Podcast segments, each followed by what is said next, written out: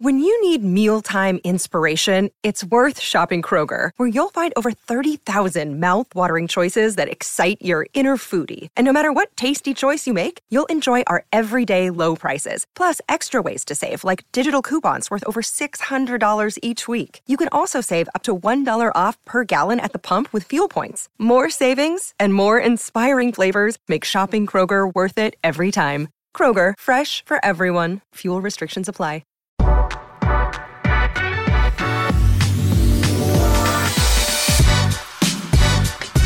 Episode of the Nick Bob Podcast is brought to you by Pella Windows and Doors. When it's time to get some new windows or a new door, you gotta go with Pella. Why?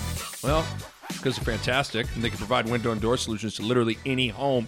And the people are great. Steve, Vince, Clint, Brian, the whole gang, everybody there, high quality individuals. And you know what? You know you're gonna be working with those high quality individuals the entire time. You're gonna be working with Pella the entire time. You may be going, well, Nick, duh, isn't that how it usually works? No, no, no, no. I didn't know this.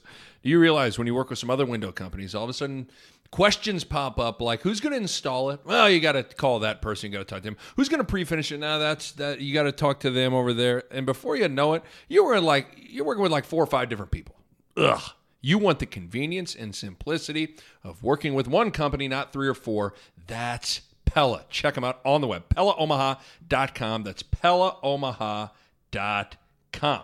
All right, reminder to subscribe to the podcast. Give it a five star rating and review while you're at it. It certainly really helps me out. And again, that way, if you click that subscribe button, you're not going to miss any of the pods when they drop. And as always, I sincerely appreciate you guys continuing to support the pod and listen to the pod. Okay, on the podcast today, my man, my guy, the man, my best friend, Bo Ruud, former Husker All Big 12 linebacker.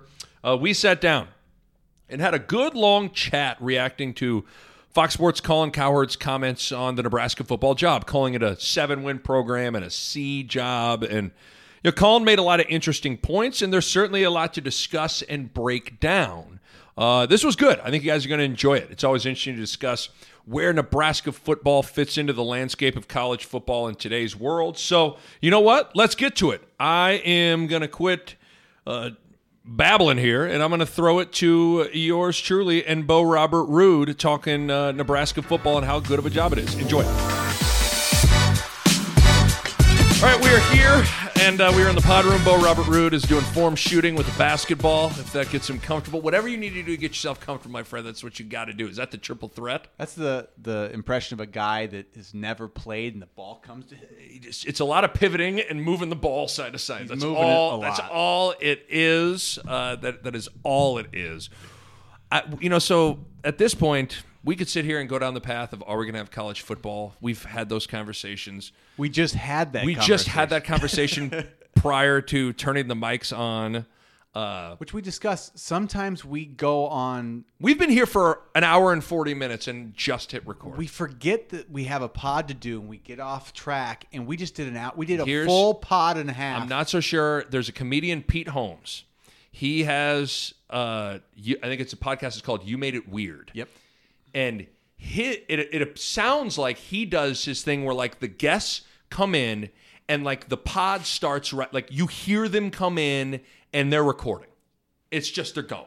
We might need to do that just for the sake of time. I mean what are we doing? Especially like i can feel the death stare coming from upstairs of my wife who so having to watch mava who's four and a half mac is gosh she's 10 days old now. Like, so. By the way, congratulations. Thank you, sir. Do people even know? Do people, oh, people know? know. People, people, know. know. People okay. are aware of the young man's existence. But yeah, you got to look at him. He was getting his snooze on. And the, yeah. the Bahe legacy, for those who don't know, that, that, that haven't heard, but Nick Bahe just had his first, first son. son. That means that the lineage will live on by name. Yeah. No matter what.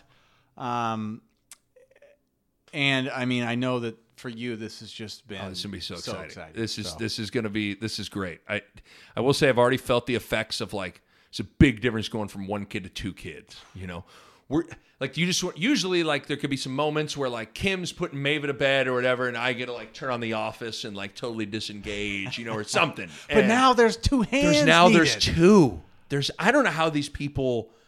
You know, like Schick has four kids, ages like ten eh, through like four. Like, I mean, what? It, it's got to be chaos. I think you got to get the oldest to an age that they pretty much got to chip in. I Yeah, mean, they- my my wife tells me, you know, she her parents had triplets when she was nine, and she had to basically raise a kid every day. Man, so that- yes, they'd hand one of them to right. her. You know, if you got three, three extras on top Right. of three, it's like whoa, three. You know, you're just it's hot potato babies. You, know? You would have liked. Uh, so I, my performance, by the way, during the birth was much better this time. Oh, the yeah, first time I was Blair Witch Project, face in the corner, rattled. Didn't want to see any blood, any of that stuff. You work. You work for a surgical use or in medical sales, so you you are you're good with that. I'm good. You're good.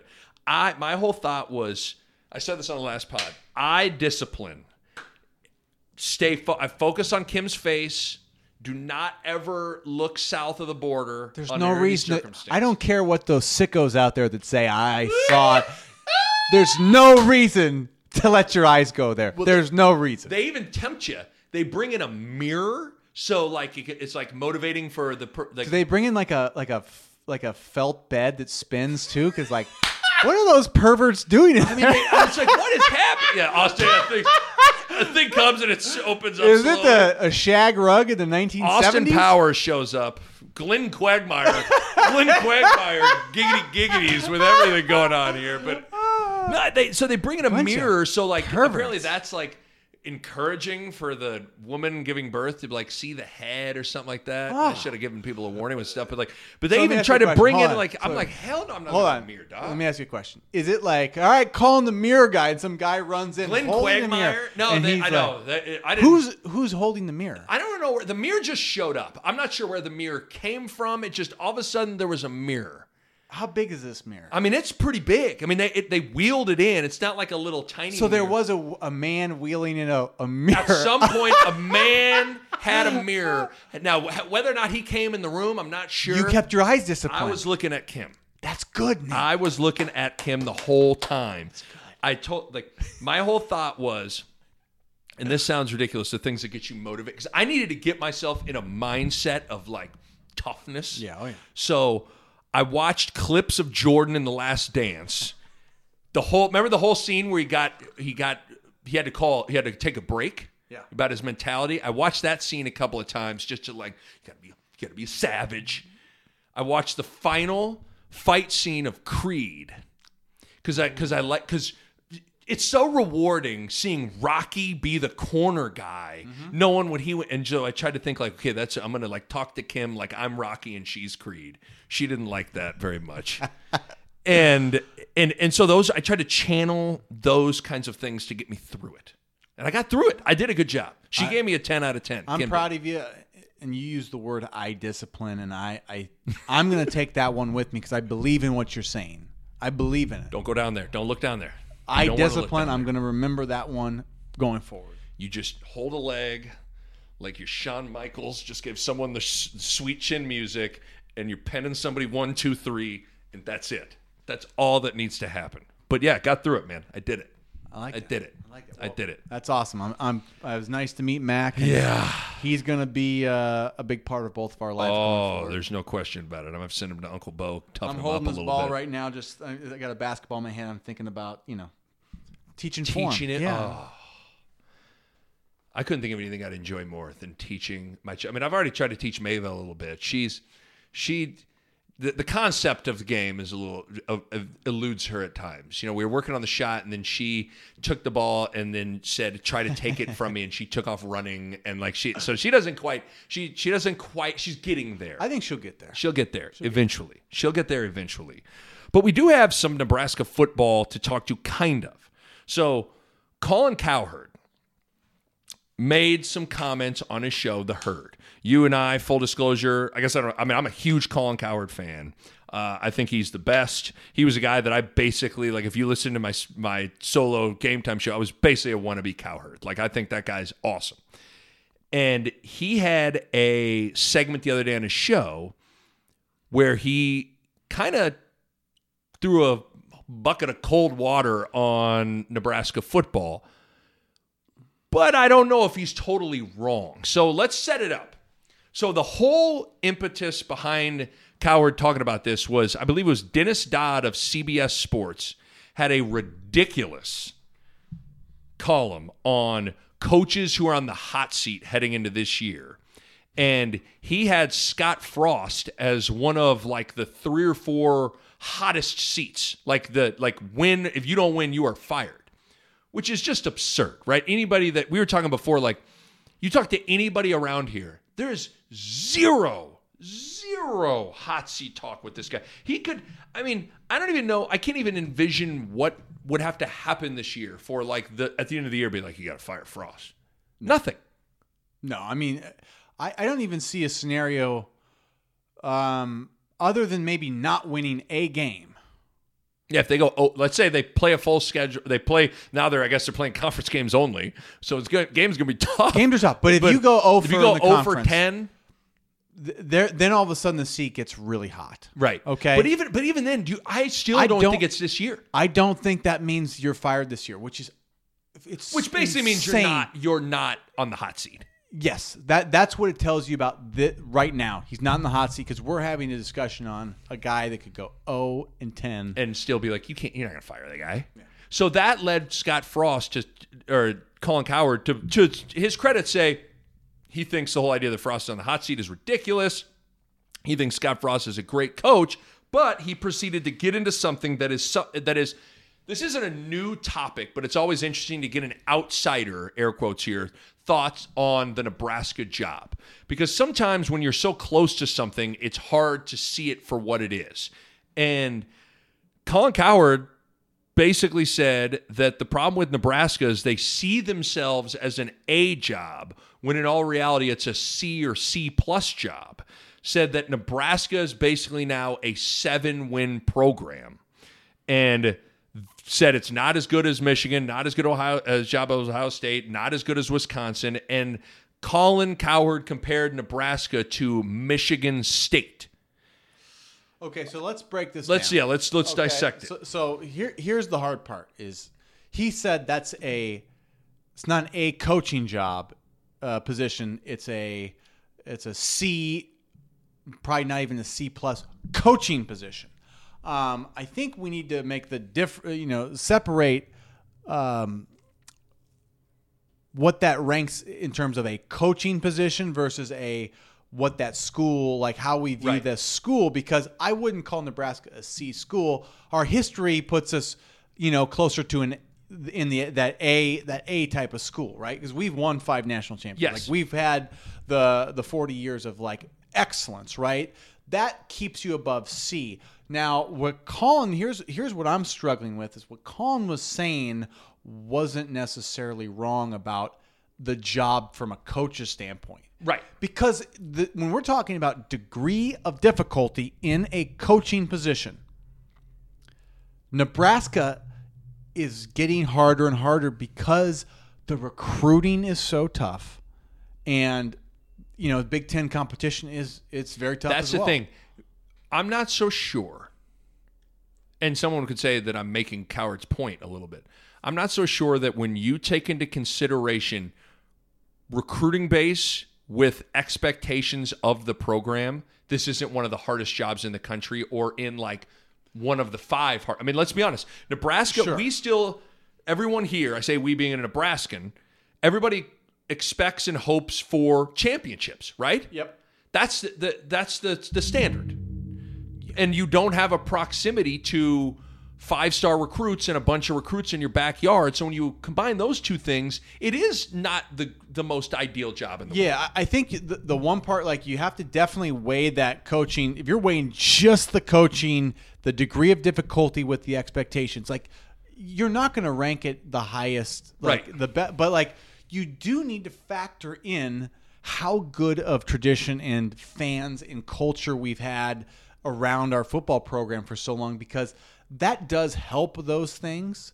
Um, that you know what, like you might have a better recruiting base and a uh, uh, an easier schedule at Akron, but it's a worse job, Right. right?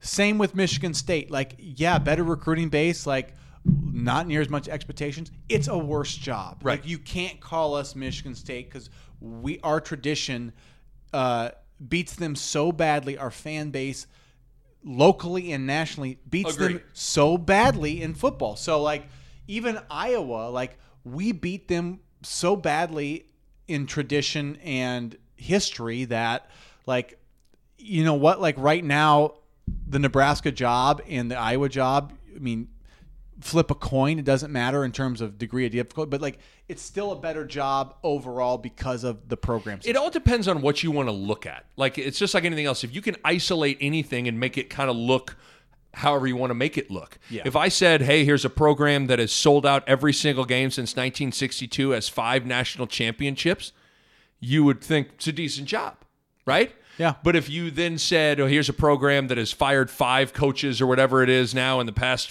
15, 20 years and you know, hasn't won a conference championship in 20 years, and the fans are crazy and expect a, a lot. You go, ugh. So it's so some some of it's a little bit of what you want to look at. Sure. And here's what I I'd also want to point out too is are we a program that like if we don't learn from our mistakes, this is a worse job.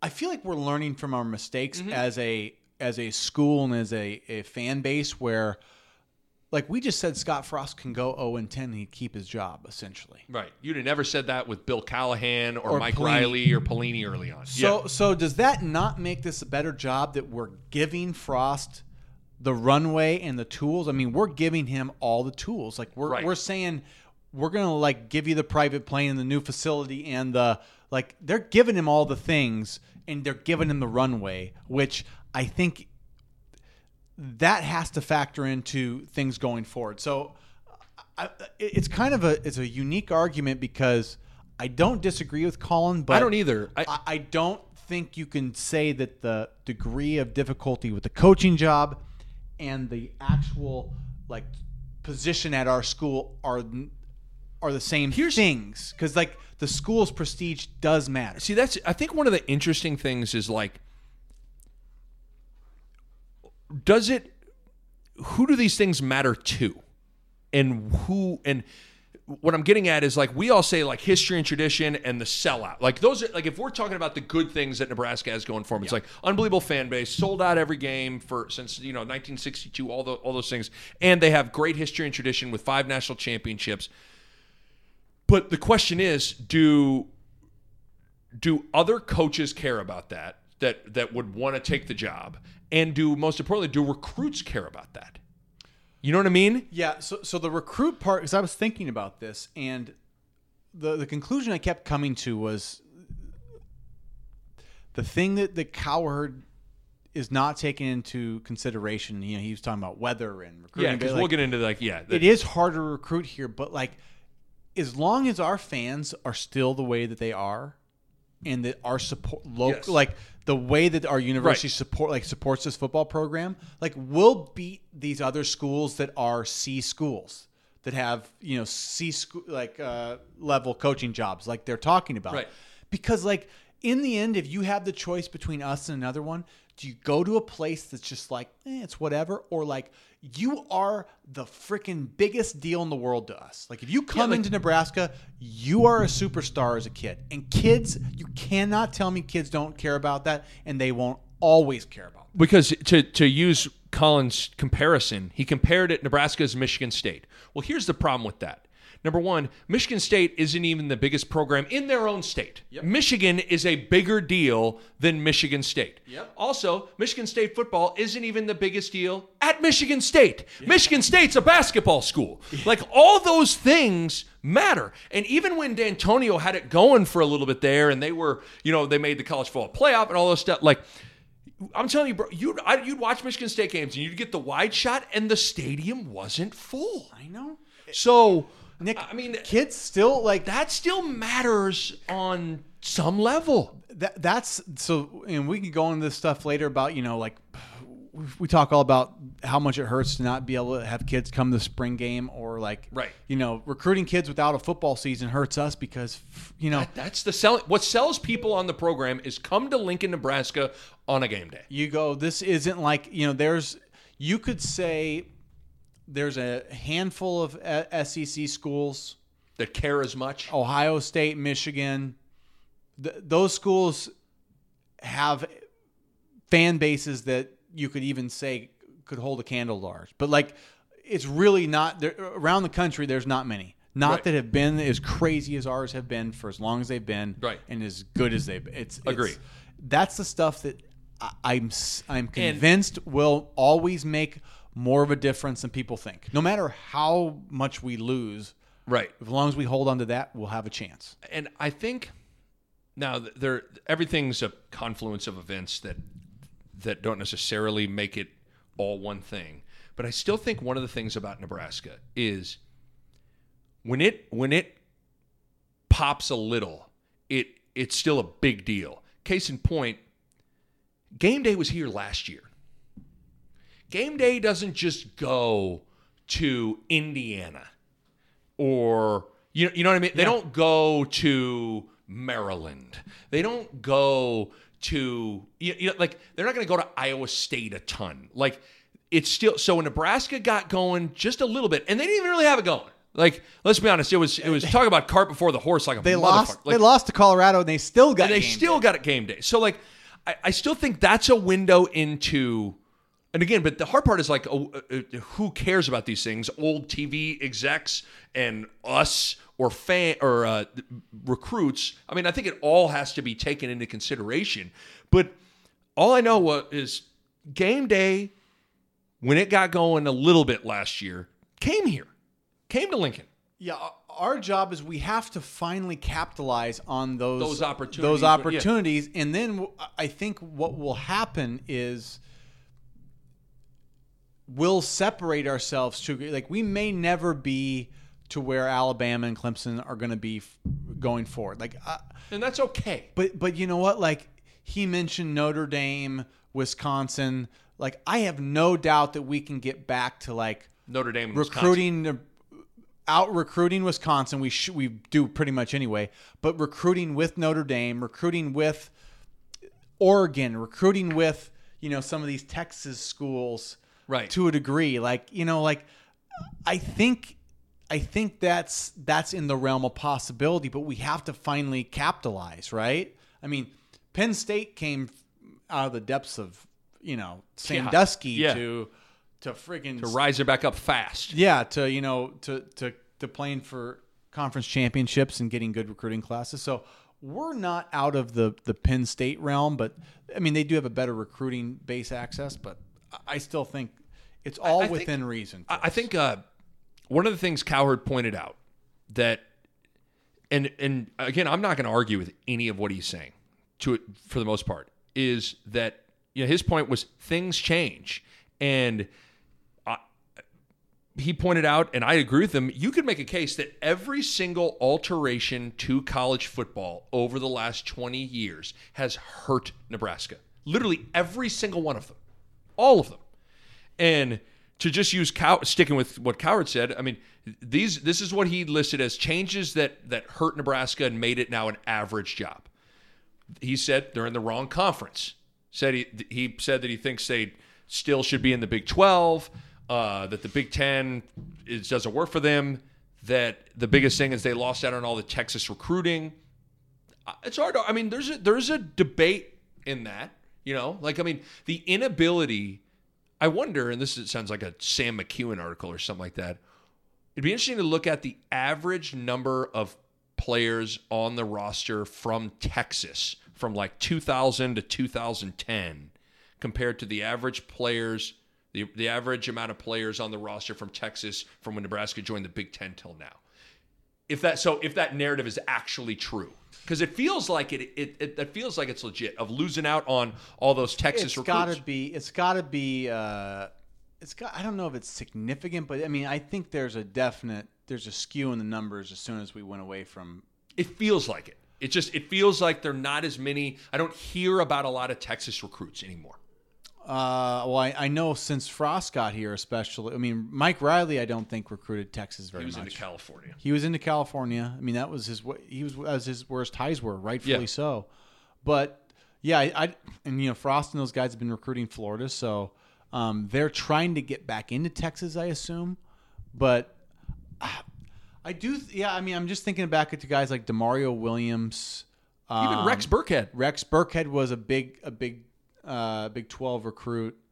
Um, Greg Austin, guy. I mean, I'm thinking of the guys that I knew. There was a couple in my recruiting class that were that were Texas. You know, you had Demorrio, Bernard Thomas. Uh, we had a handful of those offensive linemen for years. Were, were of Texas. Um, But yeah, that matters, right? I mean, I, I think to be able to go down to a Texas, to Rex Burkhead, to Plano, Texas, and get him to come to Nebraska, it's probably important to be able to sit and tell Rex and tell his family, you, you- we're going to play Texas, we're going to play Texas A&M, Tech, Tech, we're going to A&M, we're going to Baylor. play Baylor, we're going to play all, you know what I mean? So there's going to be a handful of games each year. We're coming back to your state. yeah, they can drive to Oklahoma, Okie State. Like that, that helps you. Yeah, I mean, you can you can drive from you know Dallas to Nebraska. I mean, like Right. like that's not an unreasonable drive, and you know every other place in the Big Twelve is essentially shorter from there. You know, Right. so like So I think I think there's there's a debate. There's a debate for the conference thing. I mean, I think one of the things that is it is it that crazy of dots to connect to say that like I think the last time Nebraska was good, they were in the Big 12. yeah, I mean, 2009, 2010 was We the last good. time I felt like Nebraska like should have won back to back. they were good. Those were good football teams that had talent. And I mean, the second they went to the Big Ten, it just seems like it's kind of been a like they've kind of gotten worse like almost every year. Like that's Yeah. kind of what it feels like. Now, whatever that, why that is, whether it's the Texas thing, whether it's maybe a product of like, you know, there's a lot more programs in the Big Ten I think that are committed to football more so than Big Twelve. You know, you had your Oklahoma, your Texas, but Can- Kansas was usually Kansas isn't. Kansas State, kind of. You know, you know, Iowa State, kind of. You know, you had your handful of Baylor now is, but back in the day wasn't really. Texas Tech, same thing. Uh, Can I can I uh, pick a gripe right now? yeah, I got a gripe. give it to me. My gripe is against the Big Ten network. Okay. Ooh. I I'm got interested to where I this got is a gonna go. serious gripe. Okay. I know you What is occasionally work for them, so I you, will, I'm yeah. not gonna. I'd like to say that I love your- the Big Ten Yeah, Network with yeah, all they my heart right now. They have the best They have tasting everything tobacco, about 'em. and yeah. so What's your gripe though? I'm Here's my interested. gripe. I I am not happy with Nebraska's coverage from the Big Ten Network. Okay. So here's my point. I click on the Big Ten Network channel. I, I look through it, and you know what I get to see every time? Michigan football, Ohio State football, Michigan State basketball, Right. Penn State football.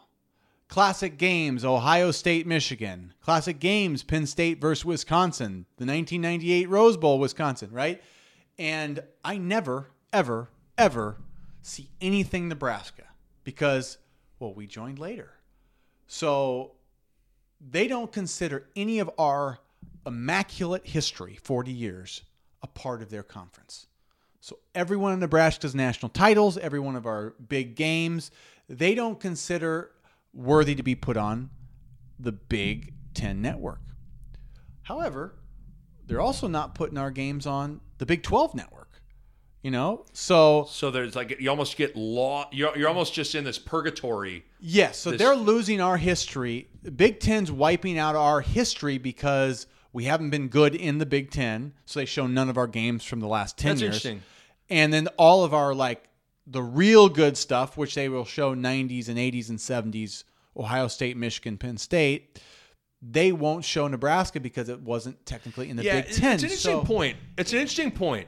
Anybody that watches the Big Ten doesn't think Nebraska's even a, a part of it. Or I mean, sometimes they'll be like, you know, you, you'll turn on and be like, cla- it'll be like the, the Nebraska Classic game you get is like Westerkamp's Hail Mary against North. that- like that. that- That's, that's not a not classic Nebra- game. like, show- that's a meaningless game. A classic show game our is- national is, titles. 94 Miami, 95 Florida, 97 Tennessee, one of the Colorado games, one of the Oklahoma. You know, pick an pick a 50 Like, look, Oklahoma game. Look, like I- i- if it's the Big Ten Network and they say, "Hey, Ohio State, we want to show the Ohio State Rose Bowl game from 1976 where they played uh, USC," right? Well, that's not two Big Ten teams playing. They're just showing an Ohio State game. Right. So that tells me you can show a old Nebraska game that doesn't involve anybody from the Big Ten because Nebraska's in the Big Ten. Right. You have to think of Nebraska as your own, and you have to show their games as your own, and you got to show our best so that everybody knows, like,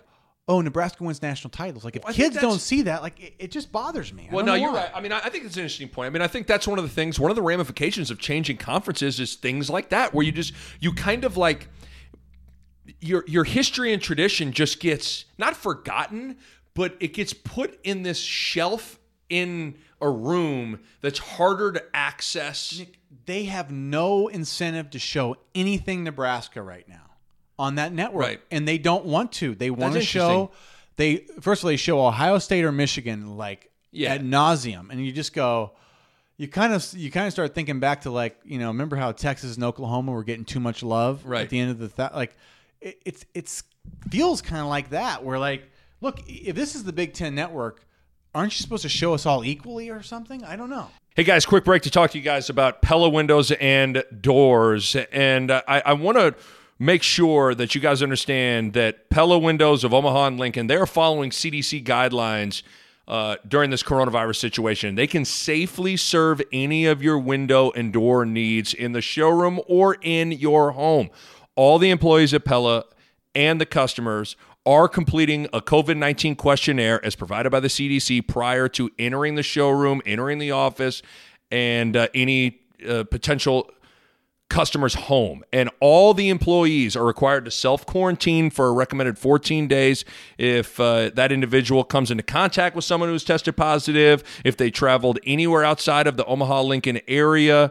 Bottom line, they are taking all the necessary precautions to make sure that they are safe and you are safe so you can safely move forward with your window and door needs. And uh, on top of all that, as a result, of all this stuff with uh, coronavirus, uh, Pella is offering temporary special financing options. They are now available. So, man, now is the time to take advantage of these special rates and uh, put that value back into your home. And you have that peace of mind knowing that all the necessary safety uh, protocol and precautions have been uh, put into place by Pella. So you know the whole time you can feel safe. Give Pella a call, 402 493 1350, or check them out online at PellaOmaha.com. That's PellaOmaha.com. That's it. That's an interesting point. I mean, I, but I think to to bridge off that is just again what I said, where it's like you.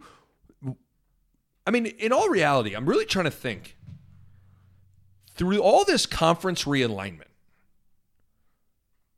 What program can really unequivocally say? Now, I'll focus on football because I think Creighton absolutely is it like they have benefited greatly from their move to the Big East. Like best move But, oh, out of any I mean, sports any any any yeah. realignment, like literally, you I put like Creighton like at the top. But what football move would you say now that program's in a better place than they were? um I mean, TC Missouri? TCU TCU. But I guess what's hard with that is TCU went up. Like I guess you almost need to you have to go up you you have to go up for it. Like so, I'm using like a Lateral lateral moves. power conference move. lateral moves I think are bad like Colorado Pac-12, bad Missouri SEC. bad now yeah You know, you just go down the list. Like I, I don't. you lose losing that history I, I don't know what it's bothering me I'm a history guy and I it bothers me It's there's so there's something to that. So I think that's played into what to Colin's point with all this stuff, and then even with the you know you bring up the TV thing.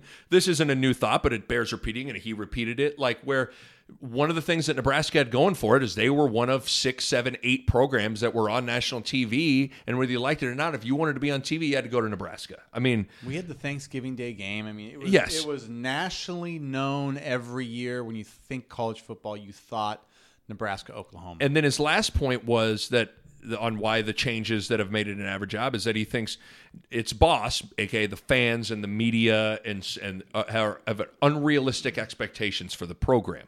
And I would say that was maybe true. I think that was maybe true all the way up until Scott Frost got here. yeah, And what's weird is while everybody kind of anointed him as the savior, I think everybody had pretty low expectations in the meantime. You know what I mean? Like I think. So I don't know. I mean, I think that's been a the the sixty four thousand dollar question for years now is like, what are realistic expectations for the program? I feel like the I feel like everyone's closer to being on the same page and how we all answer that question than we've been for the past twenty years. Yeah, I think it's it's in the it's very realistic at this point. Yeah. I, I do I, I I agree. And now I mean to Colin's point, like is it as good as is Nebraska as a, a good a job as Ohio State? No. Is it as good No. as job as Michigan? Probably not right now. No. Um, but do I think like you know comparing it to Michigan State? That's where I'm gonna push back a little bit. I, I, will- I think it's I a better job than flat Michigan out State. argue that. Yeah, I mean, Penn State. I would say we're on. I feel like it's level with Penn State in a lot of sense. I'm gonna play because then Colin had a great stat, and I'm gonna play devil's advocate just for the sake of the conversation. Colin went on to point out that from 1969 to 1997, Nebraska never lost more than three games in a season. I'm going to repeat that because that's incredible. From 1969 to 1997, Nebraska never lost more than three games in a season. From 2004 until now, so 16 straight years, Nebraska has lost at least four games every year. So to play devil's advocate, we chalk all that up to, oh, I mean, we, Steve Pederson, and if they'd have kept Frank, well, no, Bill Callahan didn't know what he was doing, and then uh, if they just would have kept Bo on as a DC, and then Bo Pelini was he didn't he he had never been a head coach, and Mike Riley, give me a break, and now Frost, it's it's he's rebuilding. Do we sound a little like I wonder if an LSU fan or a Clemson fan would listen to this and go, "Are you guys not looking at yourself in the mirror and seeing reality that you guys keep changing coaches and the results not only they stay the same, they could be getting worse." So again, I'm playing devil's advocate here. Yeah, I, I mean, I think there's there, we do have. I mean, I know I'm guilty of of uh, you know finding the reasons why things went wrong, maybe too much, rather than uh, maybe seeing what what we What really it is, are. yeah. But he- here's where I'll argue that is, you know, I go back to that that article that they put out before last year that that had the the plot graph of The turnovers, the turnovers to wins, and we are a complete outlier with the amount of games we did win with our insane amount of turnovers. And the turnover margin was so insanely Yes. skewed, and we somehow still won. I think uh, uh, right in the middle of the pack in terms of average wins, where we should have been the worst team in football. Where that's where I'll say we're kind of unique in that sense. We're like we are have been good enough and talented enough and have underachieved, but uh, I don't know. We're starting to. The, the worry is that then the talent that we've had will keep going down, Right. Because of the losses. Where then then you'll just be what you are. I think there are certain jobs that can survive bad hires. Yeah. Like like they they can hang it, you know, Ohio State can have Luke Fickell for a year and then once they get the coach right, then it just snaps back. yeah. Nebraska, I don't think like the one thing I will say is Nebraska's the type of program and the type of job that is going to have a hard time surviving a bad hire. And in my opinion, Nebraska has had two atrocious hires in 15 years. Atrocious is strong for Bill Callahan, but it probably wasn't a great. He probably wasn't. I mean, It did. It, you know what? It wasn't He's a good, fit. He, it was a bad fit, and it was a uh, it was an intentional culture Yes. destruction, which was that's what makes it so much worse than like Bill Callahan wasn't a good coach or a good recruiter. He was a bad fit and a worse decision. Yeah, I think. I mean, I, I, there's this idea that any coach can work anywhere, and that's not true. You know, like fit matters, and he didn't fit, and that's that has to be considered when you're judging a hire. So that's why atrocious is strong. I don't think he was, but it was a um, bad hire. It It was not a good hire. It was probably not a good hire. And then Mike Riley. I don't care what anybody says. It's a bad hire. It's a bad hire. really bad. It's a really bad hire. So Nebraska's had two bad hires in 15 years, and in some ways is still recovering from that. yeah. They're still recovering from that. So I think, you know, in terms of when you look at what's happened over the past, you know, the having 16 straight years of at least four losses, like I think I think it's just that Nebraska wasn't equipped to handle all the terrible decisions that happened around it. Well, you know, let- let's go down a let's go down an alternate universe here. Nebraska doesn't make that bad hire in 2003 or 2000, yeah, into 2003, and we're keeps do- it going. Yeah, we keep it going Yeah. to a degree, and then who knows what happens from there, right? But we don't fall off the, you know, like and really struggle where we might actually win a couple of big Big 12 titles going into the, you know, the 2010s, where maybe then we don't have to leave because we have more clout within the big, the Big 12, where we're not Texas can't force our hand maybe, and they want to be associated, you know, like Right. then all of a sudden who knows where we're at right but like everything happened how it did and i i, I really think everything that happened sort of has put us in a tougher spot Totally agree. I mean, it, it's So- just so it's just it's interesting when you when when you when people who are close to the program, like you, like me, try to explain the last 15 plus years. Some people may listen to it and think it's excuses. I view them as more explanations. And Nebraska is a unique place and it takes a specific fit and different you know everything's got to be coming together perfectly for it to really pop and i think nebraska bo had it bo it's hard to say i mean bo was winning yeah bo pelini was winning um but it just the bill callahan mike riley thing was set set the program back in a way that i think is is is still they're still recovering from. I think one of the interesting things that now I want to talk about that Colin kind of ended with, because he brought up Notre Dame and Wisconsin, and basically talked about, and this is where I do agree with him on to a certain extent on if you're not Bama, uh, Ohio State, USC, where you're just you know your backyard riddle, uh, f- rich recruiting area, all that stuff, you do have to have something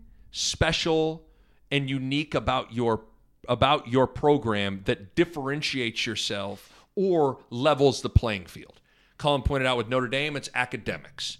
Uh, with Wisconsin, it's their ability to develop offensive line.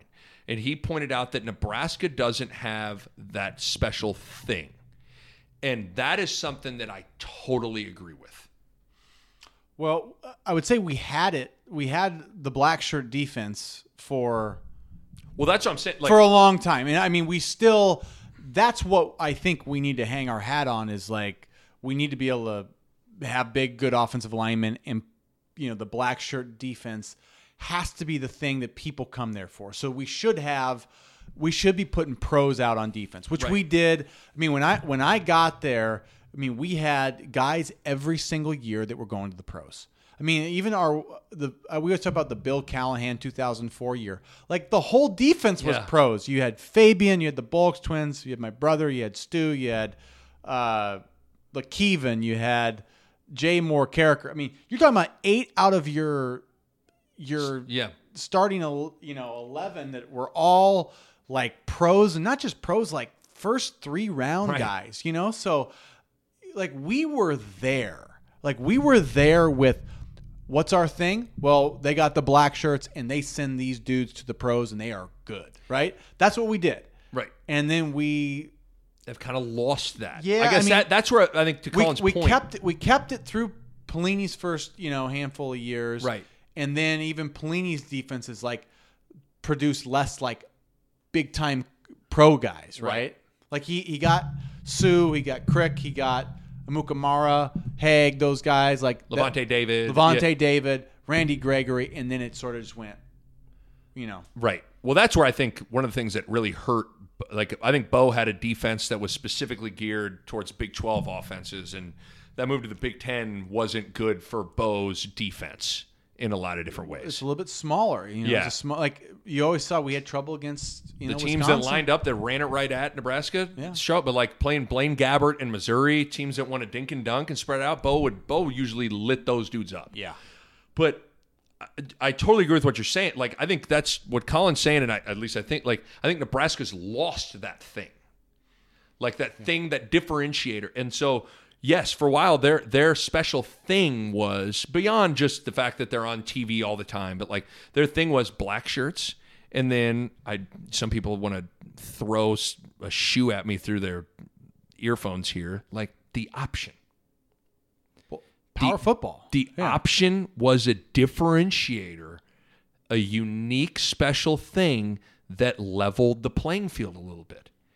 And I don't know. I mean, so we get in these conversations over beers all the time about like, should Nebraska go back to run the option? I'm not like all the way there, but like, there's a, you could make a pretty compelling PowerPoint presentation as to why Nebraska should, and it's, it'd be hard to disagree with. I, I want to get like a, a clear breakdown of what cut blocks are legal now because I feel like people don't get cut like they used to. So like if we can go back to lots of cut blocks and just mauling people, like I don't think that that is kids are not used to playing like that.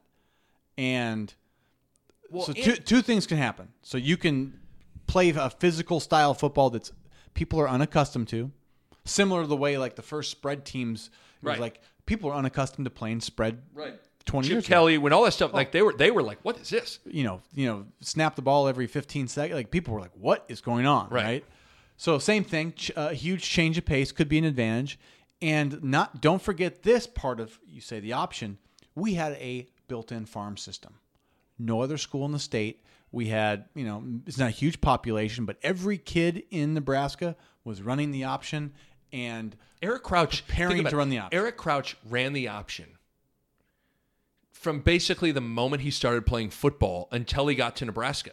He was a, he was And he he was just I mean he was like in in elite oh. level like if there's a black belt option like you know there's black like the black belt jiu-jitsu he was a black belt Oh. in the option.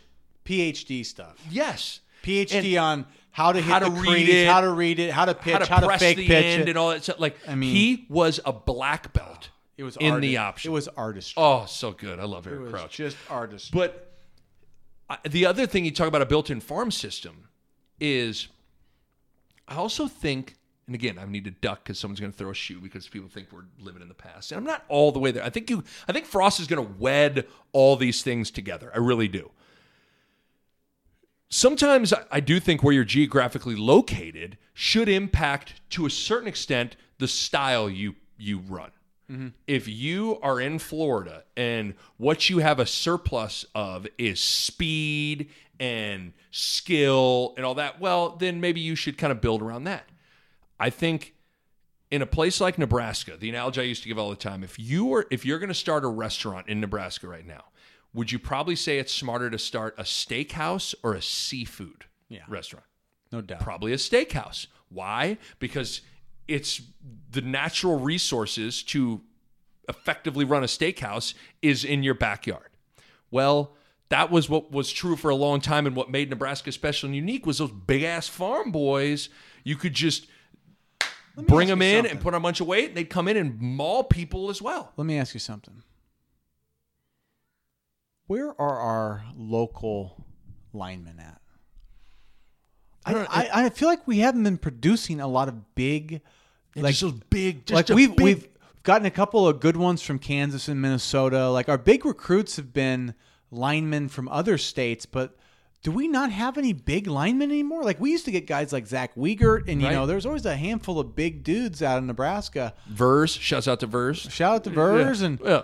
Uh, I maybe Vers needs to break us down. Like, are kids just not like? Are they just leaner now than they used to be, or like? well, I think I think some of it, Bo, is eh, to a certain extent, people, and you would think size is size, and you'd be able to go get, but like, I think a lot of high- like Bell West won the state title this year. Bell West is throwing that bitch 40, 50 times a game. that's probably it. So, you know, you don't. You're probably not going to have to have a bunch of bit. You know, you know what I mean. Like, but that's just goes back to it's all. It it was just it was this perfect storm of like a farm system of everyone on the option. It played into the natural resources of turning your lack of recruiting advantage into or, or your recruiting disadvantage into an advantage by being able to use those big linemen. Yeah. And then I think you could also go out there and you could go get the best option quarterback. Yeah.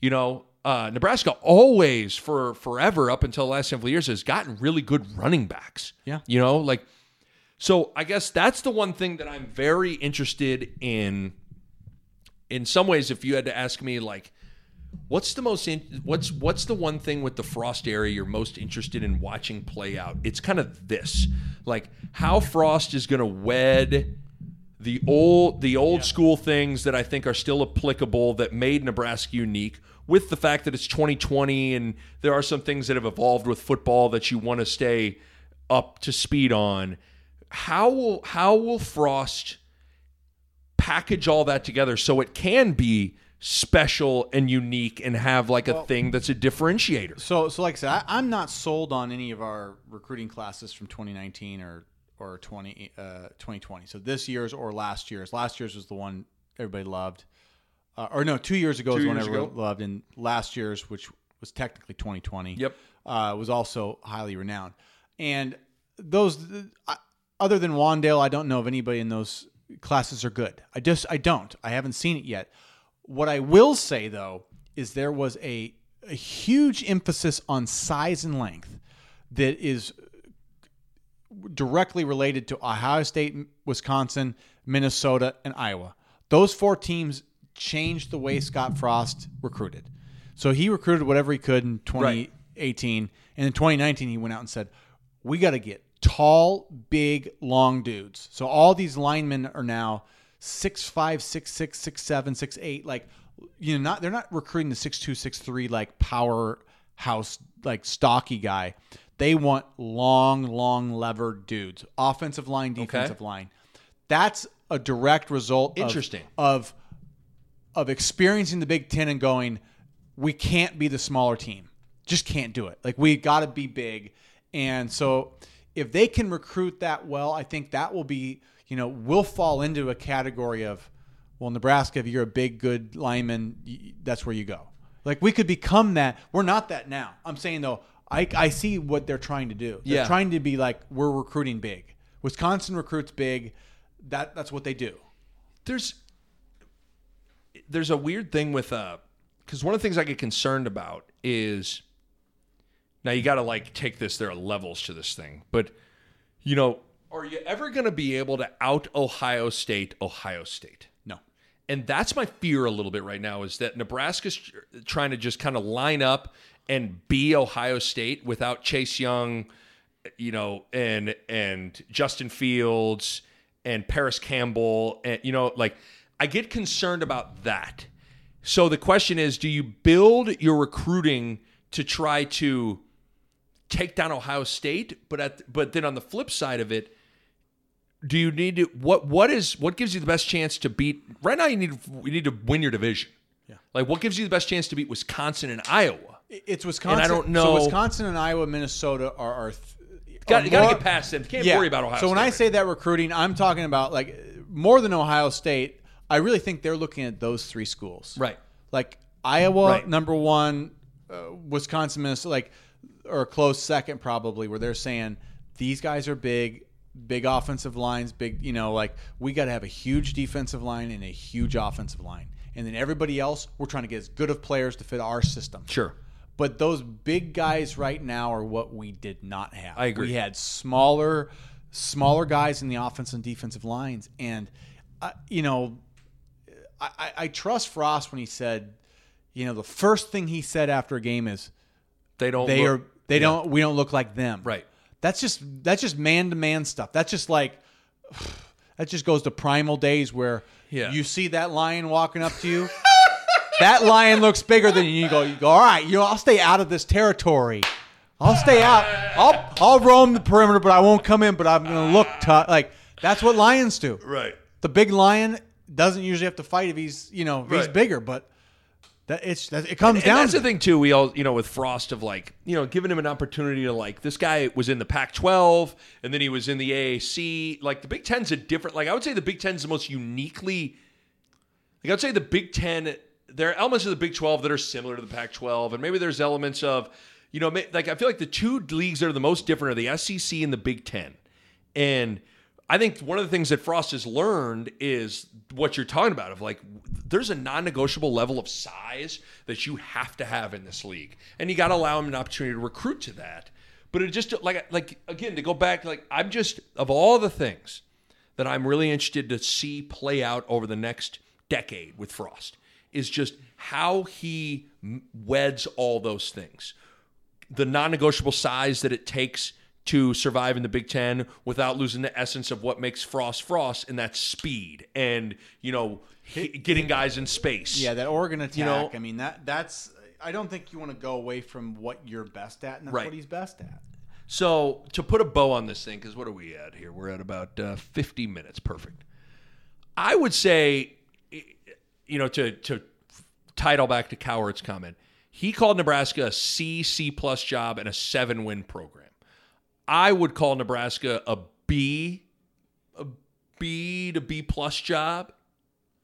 Yeah, I Is mean, that fair? Yeah, I think what my point was it's hard for me to say that because the program and the coaching, like say the coaching rating, I don't think are the same thing. I think the program's still a better program than maybe the degree of difficulty to reward of the job. I, Yeah. I don't know. I mean, it- Yeah, there are a lot of different ways to, you know, you can get into. Again, it's like, well, wh- what element of judging the job are we talking about? You know, I- Yeah, I, don't. I, I don't know how to put a grade on it. I, I just still think the one thing Cowherd's doing is underestimating how how much being like a a huge deal to your fans actually means uh, to a program and for the ability of that program to survive Agree. and, and keep thriving. So I would say I'd say it's a B P plus job, and then I it's so hard to put a number on a you know, it's a seven win pro. I, I it's definitely not a seven win program. anything less than eight, I still doesn't doesn't feel right here. No, I mean so it's like eight to nine for us is I to me they're an eight to nine win program, and at that point, when you're getting you're, you're in that eight nine win range. Then you make your runs you- those years. yeah, every Yeah, hand, I every mean, handful of years, you you know the stars align or whatever happens, and you and you pop through and you win eleven games or you Yeah. you know whatever.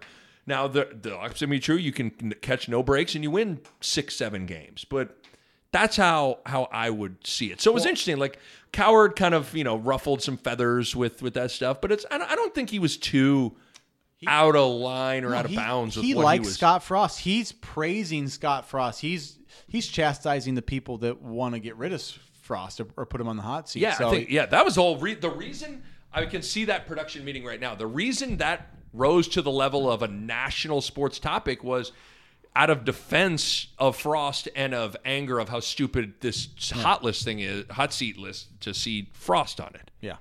But yeah, it's these conversations. I've had a form of this conversation a million times. It's so interesting because trying to trying to size up and sink your teeth into Nebraska football and how it fits into the landscape in 2020 is such an interesting topic. Yeah. And and if all you go off of is well they're losing, man. Well, I mean, you Bama was losing for Well, a while and then boom. You know, Like, when I- Frank Solich was the coach, you could have called this job an F rating because he won nine games and got Yeah, fired. I know. So it's that's like- a that's an F that's an F coaching job if you can win nine and get fired because that expectation is unreal, right? That's not a realistic expectation. So Right.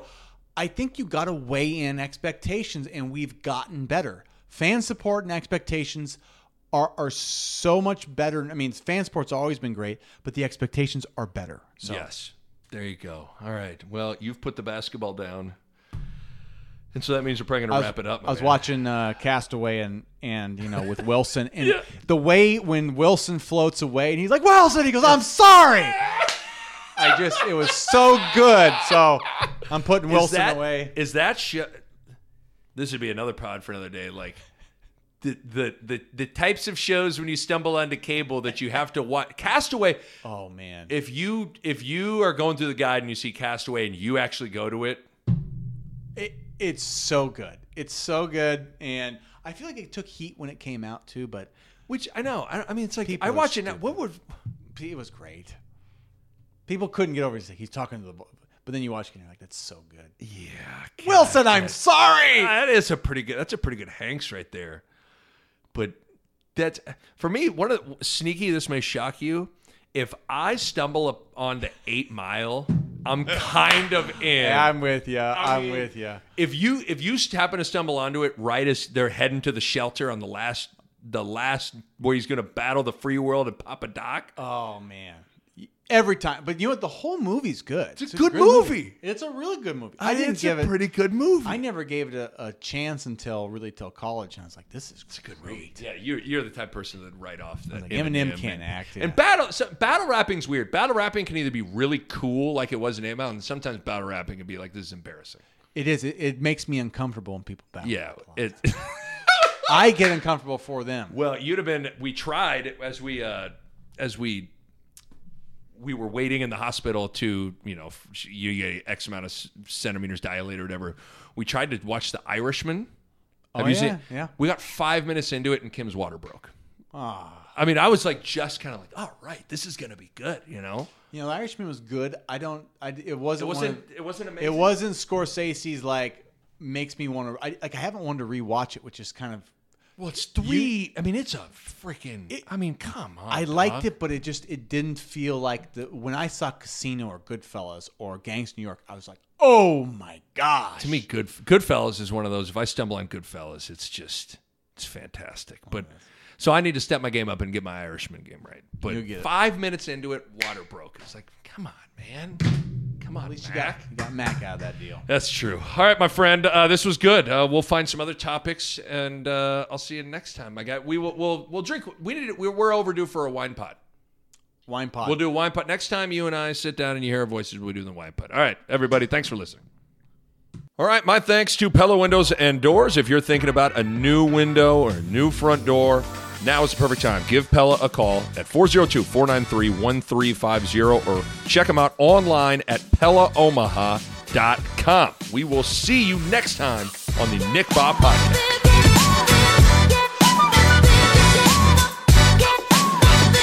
A Parkville Media Production.